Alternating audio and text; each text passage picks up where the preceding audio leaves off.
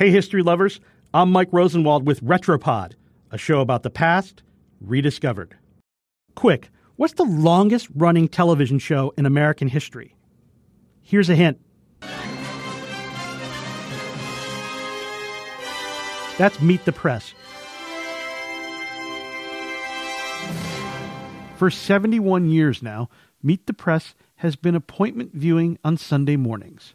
Politics, big ideas, controversy, agenda setting interviews. The show began on November 6, 1947. The first guest was a retired postmaster general. It got better. The show that popped up that day on the boxy black and white sets that were just beginning to appear in American living rooms would go on to host every president since John F. Kennedy. The show also had on world leaders from India's Indira Gandhi to Zimbabwe's Robert Mugabe.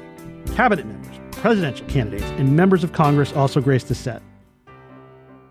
Meet the Press came to define public affairs shows.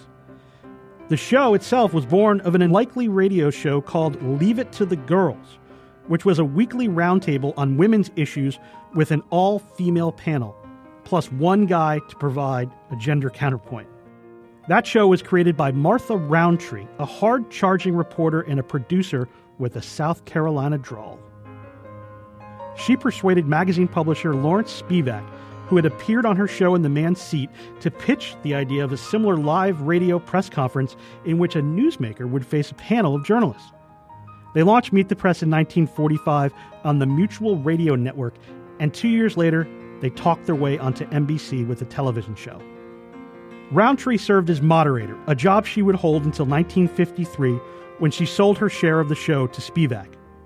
Spivak was a regular panelist for over 30 years, and his approach as he described it to future Meet the Press moderator Tim Russert, was, quote, learn everything about your guest positions on the issues and take the other side. Almost immediately, Meet the Press was camera catnip for the powerful. The show and the many imitators it would inspire became an institution in political journalism. When it moved to Sunday mornings, it single handedly added a day to the news cycle. By putting a camera in the room with an official and a panel of interviewers, Meet as it's known in the TV industry, gave viewers one of the first peeks inside the sometimes combative relationship between those who had information and those who tried to pry it free. At the beginning of the television age, Meet the Press dented the dominance of newspapers and thrilled news junkies with the you were there power of live broadcasting. To this day, print reporters are assigned to watch the Sunday shows and report the news.